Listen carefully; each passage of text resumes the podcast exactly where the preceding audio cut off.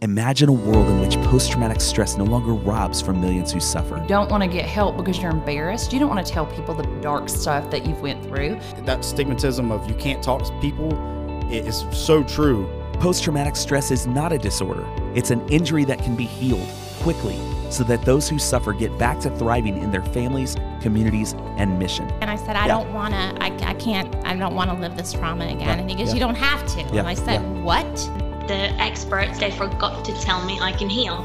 I didn't know that I can get rid of PTSD. Each week, we tell a skeptical world what is possible with stories of those who have successfully cured their trauma. I just remember being able to stand by the water and look up at the sky and hear the noises, and I didn't think they were gunshots. I was like, those are Disney fireworks. I don't even know what to imagine for myself now, my future, because I have one. This is Life After PTSD. I want to welcome everybody to another episode of Life After PTSD. My name is Jeff McLaughlin, your host, as always. With me, Carrie Russo here today. Hi, Carrie. How you doing? I'm doing well. Hey, we've got a guest, Guy Drab, on the line. Guy, um, first of all, it's good to have you. Welcome to the show. Thank you. Thank you. Good to be here. I love. He's got the not only just the name, he's got I the know. voice too. I'm I like, love his voice. Guy, I feel like I need to retire. You need to take over the show for me. You just have that sort of soothing, you know, like this is NPR at night or whatever sort of thing. I love it. It's a good thing, man. Trust me, it's a good thing. Um, we've gotten to, uh, to know you through uh, Mayor Scott Brook of Coral Springs and, of course, the Mental Wellness Networking Alliance, MWNA. And, uh, you know, Guy, it was, it was very interesting. At the time that this show will release, it'll be a few days after Veterans Day. But, you know, last night we're on a, a call together. You were one of the featured keynotes. We, of course, had, had Mel Jenner with us, and Mel, turn- Mel what 98 tomorrow, uh, the 13th, which is cool. And we had you guys share, you know, in honor of Veterans Day and everything. And I thought it'd just be a great conversation. You know, we, we we have a lot of I don't know, maybe a third of our episodes probably you know i- interact with veterans in some way or another, and it just might be a great conversation to step back and kind of hear your story. I think sometimes just sharing stories are, are you know it's just some of the most therapeutic work that we can do. Um, but you've you're into a lot of things. You're, you're a pretty fascinating guy, and so it's kind of hard to even know where where to start. But since we want to focus He- on the military on, aspect, he said he can get us to eight hours. He said we can listen for eight hours. Yeah. And actually, I could. Pro- well, Welcome to the marathon episode of Life After PTSD. Well, let's not do 8 hours, all right? Let's let's let's let's try keep to our usual 30 35 minutes or whatever. But guy, if we could start with you, where where would your journey military wise, if we want to focus on that and focus on the veteran aspect today, where would that journey begin for you? How would you tell your story? Well, actually, I think it would probably begin with my childhood. And that becomes rather significant, or at least I learned how significant that was in studying PTSD. Uh, one of the things that I became aware of is the fact that um, for soldiers who go through combat and combat experiences, uh, not all of them get PTSD. Uh, many just go on well, and let's. I'm going to interrupt you right there and say the, the statistics, right, show that um, of ten people who deal with a traumatic event, you know, two of them will get absolute PTSD. Two of them will walk away and not be affected, and then the other six will be somewhere in between. Is that kind of what you have studied and seen? Yes, yes, uh, and I think that's that's pretty accurate. It uh, really kind of depends too on just how ri- uh, horrific the experience was, uh, how much it really caught the individual by surprise and went beyond their normal way of being able to uh, conceptualize who they are in the situation in which they find themselves and what that means and what that means for the future. But uh, certainly those who are more affected and more prone to be affected are those who experience some kind of problem in their childhood growing up. Uh, generally, something in uh, relationships uh, within the home. And as I became aware of that, I became aware that, in to a great extent, uh, my uh, own responses had to do with, and even my choices had to do with my father. He was a Marine, 4th Marine Division, corporal on Iwo Jima. And during World War II, uh, he had experiences that he really didn't want to talk about. But in retrospect, I realized that he was a victim of PTSD, that he himself uh, had traumatic experiences that he was dealing with. And it created difficulties in the home, it created difficulties for the family, for my mother. Uh, and uh, growing up with that, uh, it's it, it, created a, a environment where, on the one hand, uh, what we played as little boys was war. I mean, we went out and we, if we didn't have a uh, Mattel toy uh, Tommy Burst uh, machine gun, we uh, we got sticks. Uh, rocks provided uh, hand grenades, and and we would play those kinds of games and really kind of thrive on it. sat and watched war movies. Dad never commented much on it, but it was kind of in the back of our minds. And later on, as I grew, uh, we didn't have a lot of money. We were rather poor. And uh, growing up in uh, in Cleveland, Ohio, a suburb of Cleveland, Ohio, um, actually within the city limits, we we uh, had our our share of uh, difficulties, uh, particularly based in in Dad's situation. and of course, he tried to take care of and uh, his, his own PTSD by self-medicating, and that was uh, spending a lot of time at the local bar. And uh, drinking a shot and a beer, and and then having uh, continual beers uh, sitting at home. And uh, and reading the paper, watching the television, but all the time in the back of his head were the experiences that that he had lived through and even in his case, uh, his PTSD went back into his childhood and the things that he had uh, experienced as a child.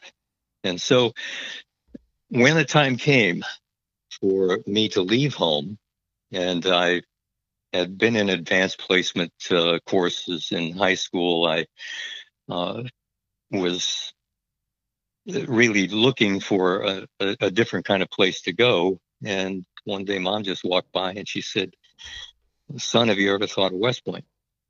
And they had television programs. they had Men of Annapolis, Men of West Point. And I remember watching the episodes and thinking, that's cool. And so when the rest of my uh, classmates and people that I knew in high school were going off to a variety of different places, but predominantly uh, Kent State University, which if you recall anything in their history, you might remember that uh, that's where the shooting took place. Yeah, I remember that. Mm-hmm. Yeah, National Guard was involved. Um, it was uh, part of the anti-war demonstrations. All of that was going on, and here I was out of step with the rest of uh, many of my friends, and uh, choosing to go to West Point. And in the back of my head, and in retrospect, I realized that a lot of that had to do with trying to, I guess, somehow please dad and make him well. With that in mind, uh, I went to West Point, but of course, I carried a lot of the uh, the baggage with me, and uh, I really had a love hate relationship with the place. On the one hand, I was uh, became a, a, soloist with the Glee Club. I uh, wrote the Hundredth Night Show, uh, which was the senior play uh, production. I was the leader of a folk uh, rock group that traveled with the Glee Club. We appeared on television, and uh, I sang a solo actually to begin a Bob Hope show in a program. And so lots of opportunities to do a lot of things I never would have had an opportunity to do anywhere else. But on the other hand, I was also notorious for sitting in my room and reading a regulation book to figure out things I hadn't done yet and plot how to do it. We would be quizzed on things. There's a little book called the Bugle Notes. And part of the Bugle Notes, uh, particularly in your first year, well, in your first year, uh, you're a plebe, which really makes you uh, lower than the superintendent's dog and the commandant's cat. and and as a result, uh, you could be asked a question at any time, and you would have to respond. And so they might, uh, right in the middle of a meal, uh, you eh, perhaps just put a bite in your mouth, and someone would say, "Hey, smackhead," which is what they call this. Uh, give me a definition of leather. And you would have to respond with, sir, the fresh skin of an animal, clean and divested of all hair, fat, and other extraneous matter, be immersed in the dilute solution of tannic acid, a chemical combination ensues. Gelatinous tissue of the skin is converted to a non-putrescible substance insoluble in water. This, sir, is leather. Now, This is amazing. Okay. I'm already traumatized thinking about it. Hey, it. can I take you to trivia night? I mean, would that be okay? God, can you can you and I hang out, man? You're the guy I need. You're the secret weapon I need to show up with me, man. Oh my goodness. How many years has it been since you had to recite that? uh, 54. wow. and and so those, those things kind of stay with you uh, and, and they become an indelible part of your memory but i would read the regulation book uh, to see what it is that maybe i could get away with and uh, and kind of have my own little sense of uh, empowerment from being able to get away with something that uh, they didn't catch me on. They they finally did catch up with me. They uh, did uh, bring me before a a uh, court uh, there, and I was uh, sentenced to uh, 50 uh, punishment tours on the area, which is walking back and forth on Saturdays with a, rifle on your shoulder, and Fridays after class, and uh, being confined to my room for that period of time. Oh no. and number of demerits, which almost took me up to graduation day. But uh, but, but I still actually had a little sense of glee from the fact that uh, they found me guilty, but what they actually found me guilty of was not actually what I did. But uh, at that particular point, I knew I was guilty of something, so I I, I wasn't going to contest it. oh, that's that, that's so funny. So it was uh, I, I was uh, You made it of- through West Point though. It sounds like you still made Yes, it. You graduated from West West Point. I did, and and I graduated, went off to airborne school, Ranger School, and then started in 1970 uh, as an officer in the field artillery. And so uh, my first assignment was Korea. Uh, went off there, and uh, had the distinction of being one of the uh, last people shot at uh, by, a, by a sniper doing something I was not supposed to be doing, as usual. Uh, I was actually hunting in a DMZ uh, along with a, a classmate of mine, a friend of mine. And John and I had gone out looking for pheasant along the border with North uh, Korea, and uh, and a sniper opened up on us. And at a, the, the 45th reunion, uh, I hadn't seen John in 45 years, and at the end uh, of the uh, memorial service that I'm generally in charge of, uh, then uh, John walked up to me, and the first words out of his mouth said, "Guy, do you remember?" And then he put his finger up next to his ear because we were standing shoulder to shoulder, and the bullet kind of went right between our heads, and uh, and I immediately knew what he was talking about.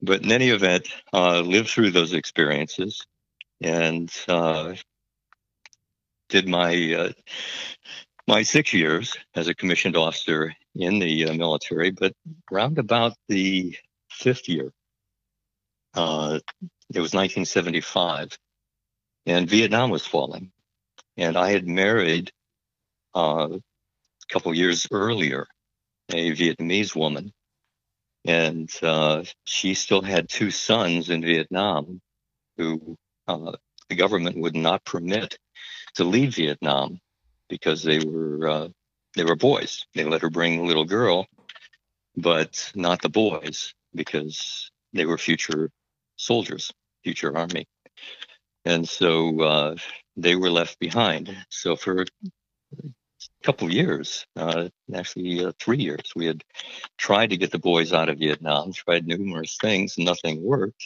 and so I came up with a an idea, and I thought, okay, I'm going to go to Vietnam and get them.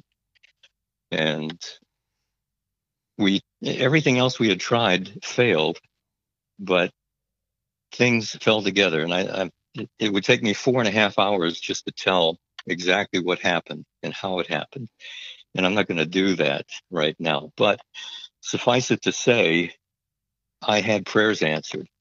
Uh, I had become a a, a Christian and very serious about my faith just uh, several months before. And that was in conjunction with the birth of my son. And then additionally, uh, an experience that I had on top of an artillery observation post one night and literally uh, became aware that God was real. And it changed everything. At that point, I decided that I wanted just just to devote my life to God. And so I went into my commanding officer's uh, office, and I remember he looked at me, and I said, "Well, he looked at me and he said, Guy, he said, we got a nuclear weapons inspection coming up in a couple months. We're not ready. You're the expert in the procedures. I need you to take command of the service battery and get us through that inspection. And I looked at him and I said, Well, sir, if you don't mind, I have to think about it because I believe God has called me to be a minister instead. I'm And at sure that he point- appreciated that. Oh, he came up, he was a short fellow and he came over the top of his desk, actually around his desk, uh, tripping as he came and was poking his finger in my chest. And he was saying, Think about it. Think about it, Captain. You better think about this. If you don't take command of this, this unit and get me through this inspection, I'm going to do this, that, and the other thing. And I, I listened to him. And then he kind of calmed down and he turned around, walked a few steps away, and then stopped. And then over his shoulder, he says, Besides, how can you be a minister? You don't even belong to a church. and and it occurred to me that he was right. I didn't have a denomination that I belonged to. I, I didn't have a church that would endorse me. And so I said, Sir, give me a couple moments to think about this and pray about this. And I walked out, and the executive officer, who was also a West Point grad, was uh, sitting in his office and he looked at me and he had heard the whole conversation. And he said, Guy, you know, I don't know what I would do in your shoes, but I think he's got a good point. you should belong to a church. And especially with a wife and uh, and four kids. And so I gave it thought. I decided, okay, I walked back in and I said, All right, sir, I'll take command. I'll get you through the inspection. But when God calls me, I need you to let me go. And he said, All right, all right. so, so we got through the inspection. But then that is when the uh, the whole experience took place. And and ultimately, as a result of that, uh, I ended up actually staying for another year while I was applying different places. But what happened was I was evacuated out of Vietnam on one of the last flights out with the hospital staff of a particular church. And one of the men who was leading that group uh, came over to me, sat down because he noticed I was reading the Bible. And uh, I had a small uh, Bible that uh, was given to us our first year at West Point, and I was reading it very conscientiously, and and he uh, noted that, and so he introduced himself. We started talking, and that led to a series of quote unquote coincidences, where it became very clear to me that now was the time that God was calling me and was showing me where to go. And so I put in my resignation I resigned my commission. I went off to seminary, and when I got to the seminary, they it's normally a, a nine quarter program, but they decided that uh, West Point is probably not one of the better seminary preparatory schools, and so they required me to do a, a, an extra year of work, but it was all at the graduate level.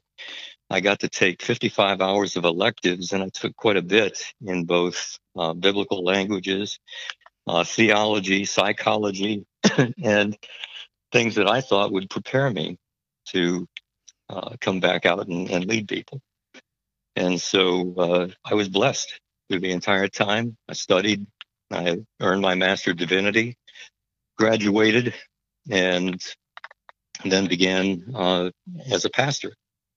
I did that for uh, several years, and then I would wake up every morning uh, realizing that I was dreaming about being back in the military as a chaplain. And I remember driving to uh, to one of the churches one day and looked at my wife, and uh, I said, "You know, I think you really need to seriously consider uh, going back into the military because I, I think God's calling me to that." And I remember she looked at me and she gave me a, a funny look, and she said, really? She said, we just bought a house. The kids are all in, in a church school. We, you've got a building program going on with the church. How's that going to happen? And it did. All of a sudden, everything was moved out of the way. And I always thought I would come back as an army chaplain. And that's how I had envisioned things. But God has a weird sense of humor nothing ever works according to what we think his plan is. And so I ended up a Navy chaplain. And they actually jumped me ahead of two of my friends who were ahead of me in terms of when they put in for the job. And they were both uh, from the Navy, experienced in the Navy before they became ministers. And so they took me. And then uh, they actually, oddly enough, came into the Army the following year. But the Navy uh, decided that I really needed to be with the Marines. And so, uh, of course, Navy chaplains uh, are provided to the Marine Corps as well. And so I was assigned uh, initially to a Marine Corps artillery battalion, which was, uh, for me, amazing. they were so excited to have a chaplain who actually knew how to uh, how to position the guns, how to tear down the breech block on an M109 howitzer, how to uh, load the thing and shoot the, the uh, thing. So are you and saying so, Marines cannot be chaplains? Is that what you just said? Navy chaplains right. are provided to Marines? The Navy chaplains are assigned to the Marines. And so the Marines actually, uh, within the Marine Corps, they don't have corpsmen or medics, and they don't have chaplains. Those are Navy people who are detailed to be with the Marines. Well, and Marines, so, from what I can tell, Marines definitely end up with PTSD quite a bit. Yes, they're in the true. they're in the throes of it. All right, well, guys, I think that's a great place to take a break. So why don't we uh, catch a breath here, give the listeners a breather as well, and we will reset some things, come back even stronger. You are listening to Life After PTSD. Hey, Life After PTSD listeners. We're glad that you love other stories of healing, but what about you? First Orlando Counseling is the premier trauma therapy center in Central Florida with a full staff of trained clinicians ready to help you clear your trauma without re traumatization. Childhood abuse, relationship abuse, a traumatic car accident, birth trauma, first responder or military trauma, even phobias. You don't have to live like this. It's time for you to heal. Schedule a consultation today by visiting firstorlandocounseling.com or call 407 514 4470. It's that easy.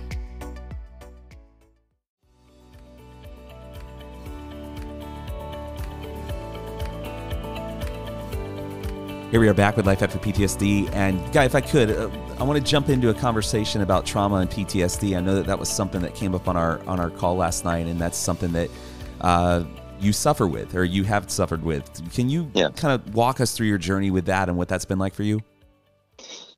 Certainly. Uh, the the situation with my father, of course, made me someone who was very concerned for others. I was the oldest, which also primes me for feeling responsible for others and wanting to take care of them.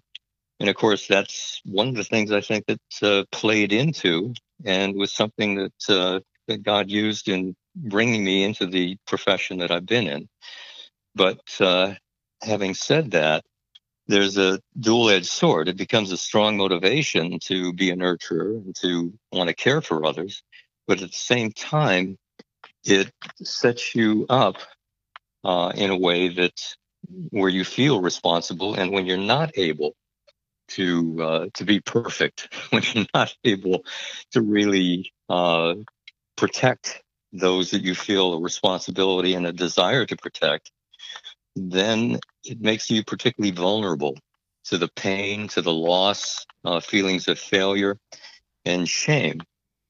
And ultimately, uh, I think that is to a great extent at the root of a lot of PTSD. Uh, last night I mentioned the book uh, Warrior Ethos by Steven Pressfield, and he was a former Marine. But uh, in talking about it, he, he talks about the fact that the warrior ethos is about uh, dealing with, overcoming, uh, and uh, not letting shame uh, control you, other than uh, to fear of shame cause you to uh, to be willing to act and, and do whatever it is that needs to be done. And so, in you know today again, uh, it's not the same as it was in in early Sparta, uh, which is what he bases a lot of his book on. But the fact of the matter is, even if you are a computer technician within the military, even if you have a job where you never really see combat, it still is a part of you that you accept honor and devotion to honor and duty and country uh, above other things. You're you're willing to make that sacrifice. As I said, that's what kind of motivates you. Now, not too long ago, I, I don't know if you've ever heard of the O'Brien brothers, but uh, they both tried to commit suicide, had been in the military, and both uh, recovered and now share their sto- story on behalf of other veterans and people who work with veterans. But we had a chance to sit down, and uh, the older O'Brien brother had also been a ranger in the army, and, and that kind of created a bond between us. Uh, he was looking at my shadow box and, and saw the uh, the ribbons and and the uh, tabs up there, uh, and the uh, the younger brother uh, also sharing. They also had had a horrific childhood of growing up, and one of the things that uh, really kind of became apparent was the fact that they actually would choose death over dishonor. And some of the things that would normally cause us to not uh, commit suicide fear of pain, fear of, uh, uh, of disfigurement, uh, fear of uh, death are things that in the military we learn to set those things aside. And in both of their cases, they did that. Uh, both of their cases, one uh, tried to commit suicide by uh, taking an overdose of drugs, and the other one tried to commit suicide by hanging. And uh, in both cases, they failed. Uh, one did not realize that the other was committing suicide as, as he was doing it.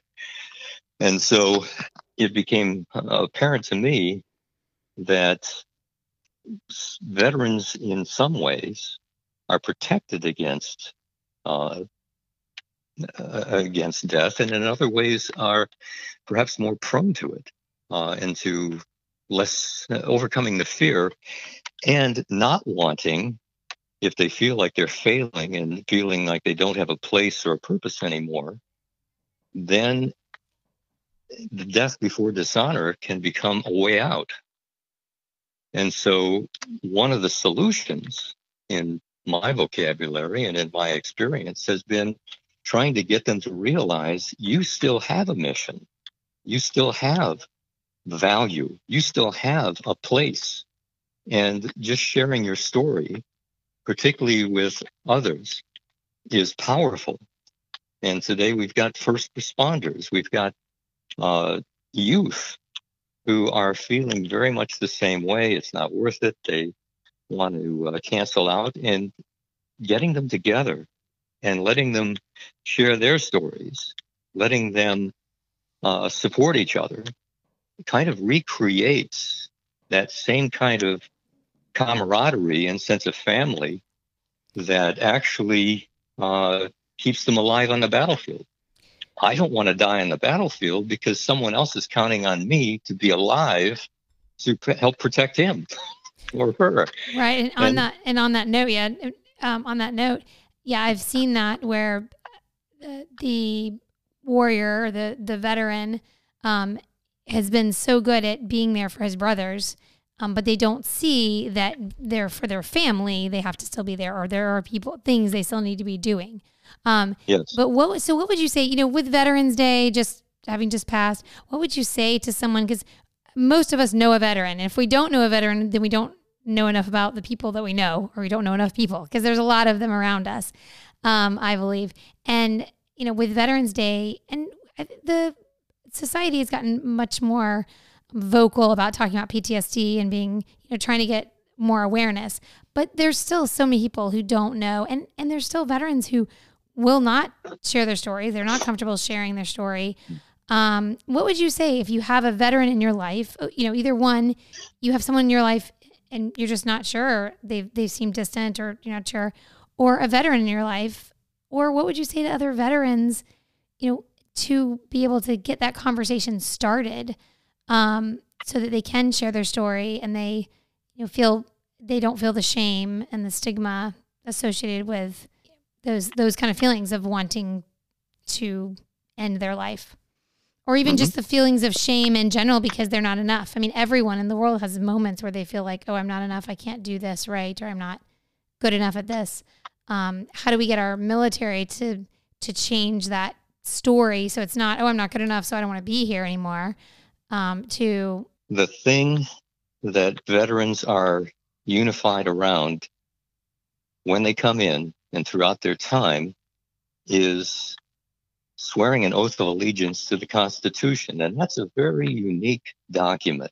It's not something you remember on the battlefield, but it's that common vision that caused people and brought people together and made them a sense of family so that when they were on the battlefield, there was that love between them that they were conscious of and aware of that caused them to uh, continue to fight on. And that's something veterans get discouraged uh, when they come back because other people don't understand.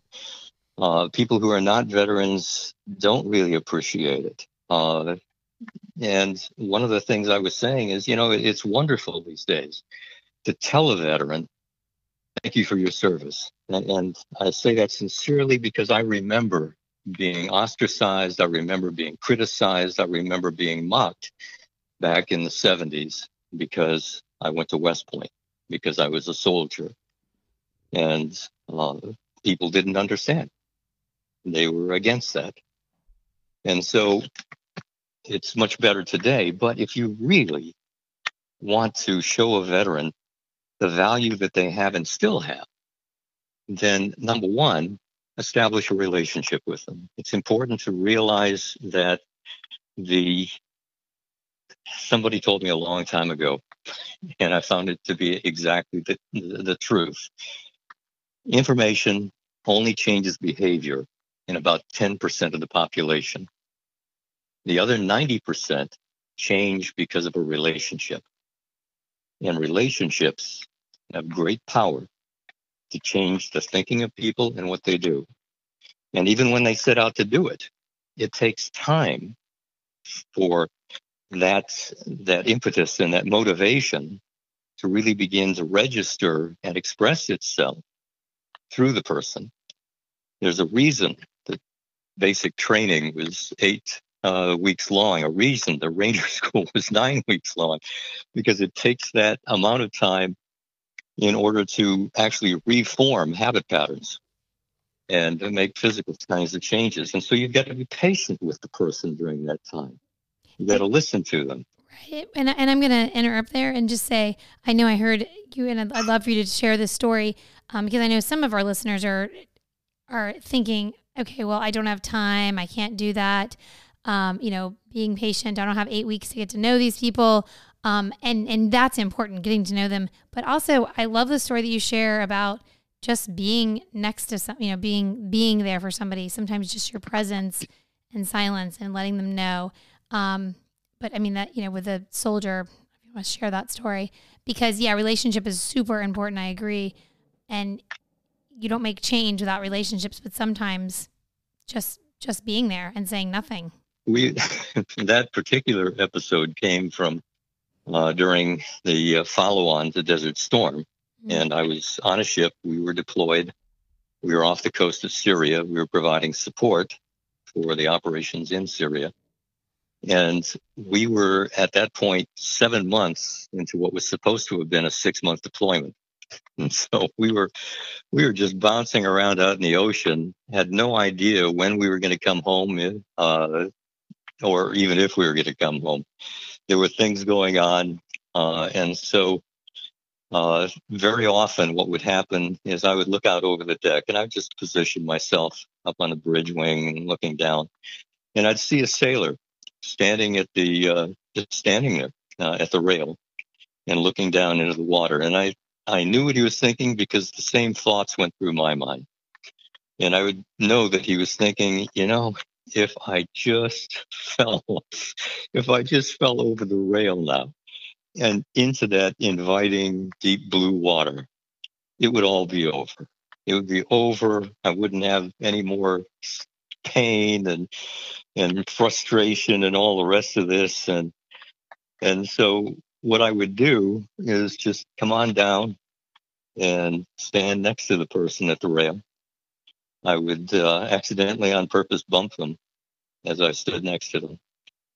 And they would stand there for a long time, might glance at me when I first bumped them, and then look back into the water and just stand there. Sometimes 10, 15 minutes would go by, but we would just stand there side by side. And then at some point, that person would look up at me and say, Thanks, Padre. And then just walk back to do their job. Sometimes that's all it took. Yeah. Just knowing that there's somebody that understood and that cared and was there with them. They were not alone. And that was a powerful motivation. And even these days, I, I've often talk to first responders, uh, police departments, and fire and rescue, as well as military uh, groups and units, reserve and uh, active. Uh, when I'm called in to speak, very often I'll have a, PTSD episode myself right in the middle of my talk. I never know when it's going to happen. But when it does, I've learned that mindfulness is a powerful tool and it helps me to move through it um, there, oh, there's that thing again. Okay, now where was I? And kind of guide myself right back into what I needed to do. But very often, uh, and in fact, almost always, a couple weeks later, somebody would call or be at my door, and and I'm talking uh, privates all the way up to colonels, and they would say, "Can I come in?" And I'd say, "Sure." and they would look at me and say, "You're a chaplain, right?" "Yes," and that's important because once they identify me as a chaplain, and they are speaking to me as a chaplain, in spite of the fact that I'm a licensed mental health counselor, in spite of the fact that I was the head of the alcohol and drug control program at uh, U.S. Southern Command, in spite of the fact that I was the head of the suicide intervention program and prevention program in spite of all those things, chaplain takes precedence and has absolute confidentiality. And at that point, they would sit down and say, You know, I've got PTSD. And I saw you. I saw you have an episode. But then I saw you go right through it. I saw you come out of it. And I saw you do what you had to do. Hmm. I want to learn how to do that. Yeah. Yeah. And so that became a very powerful tool uh, for me and being able to help others. Yeah. A ministry of presence, if you will, right? That's exactly what Yeah. it is ministry of presence. Well, Guy, I can think of no better way to land the show than that, and so I'm just I'm very grateful for you sharing. So thank you for that. And uh, uh, you know, look, somebody's out there listening to this episode, and and you needed to hear this yourself, or somebody that you know needed to hear this. And so, guys, we always ask that you you share this, and uh, that's how we get the word out. We do our part, Guy does his part. There's a lot of pieces in play here for sure. You do your part, and we'll continue like clockwork, dropping episodes every single week. And we want to thank you, all the listeners, for listening to another episode of Life After PTSD. To learn more about our work, visit lifeafterptsd.org. If you enjoyed this episode, don't forget to subscribe. And if you want to support the show, give us a five star review and share it with your tribe. Become a patron at patreon.com slash lifeafterptsd. Life After PTSD is produced by Jeff McLaughlin. For production inquiries or to sponsor the show, email info at lifeafterptsd.org.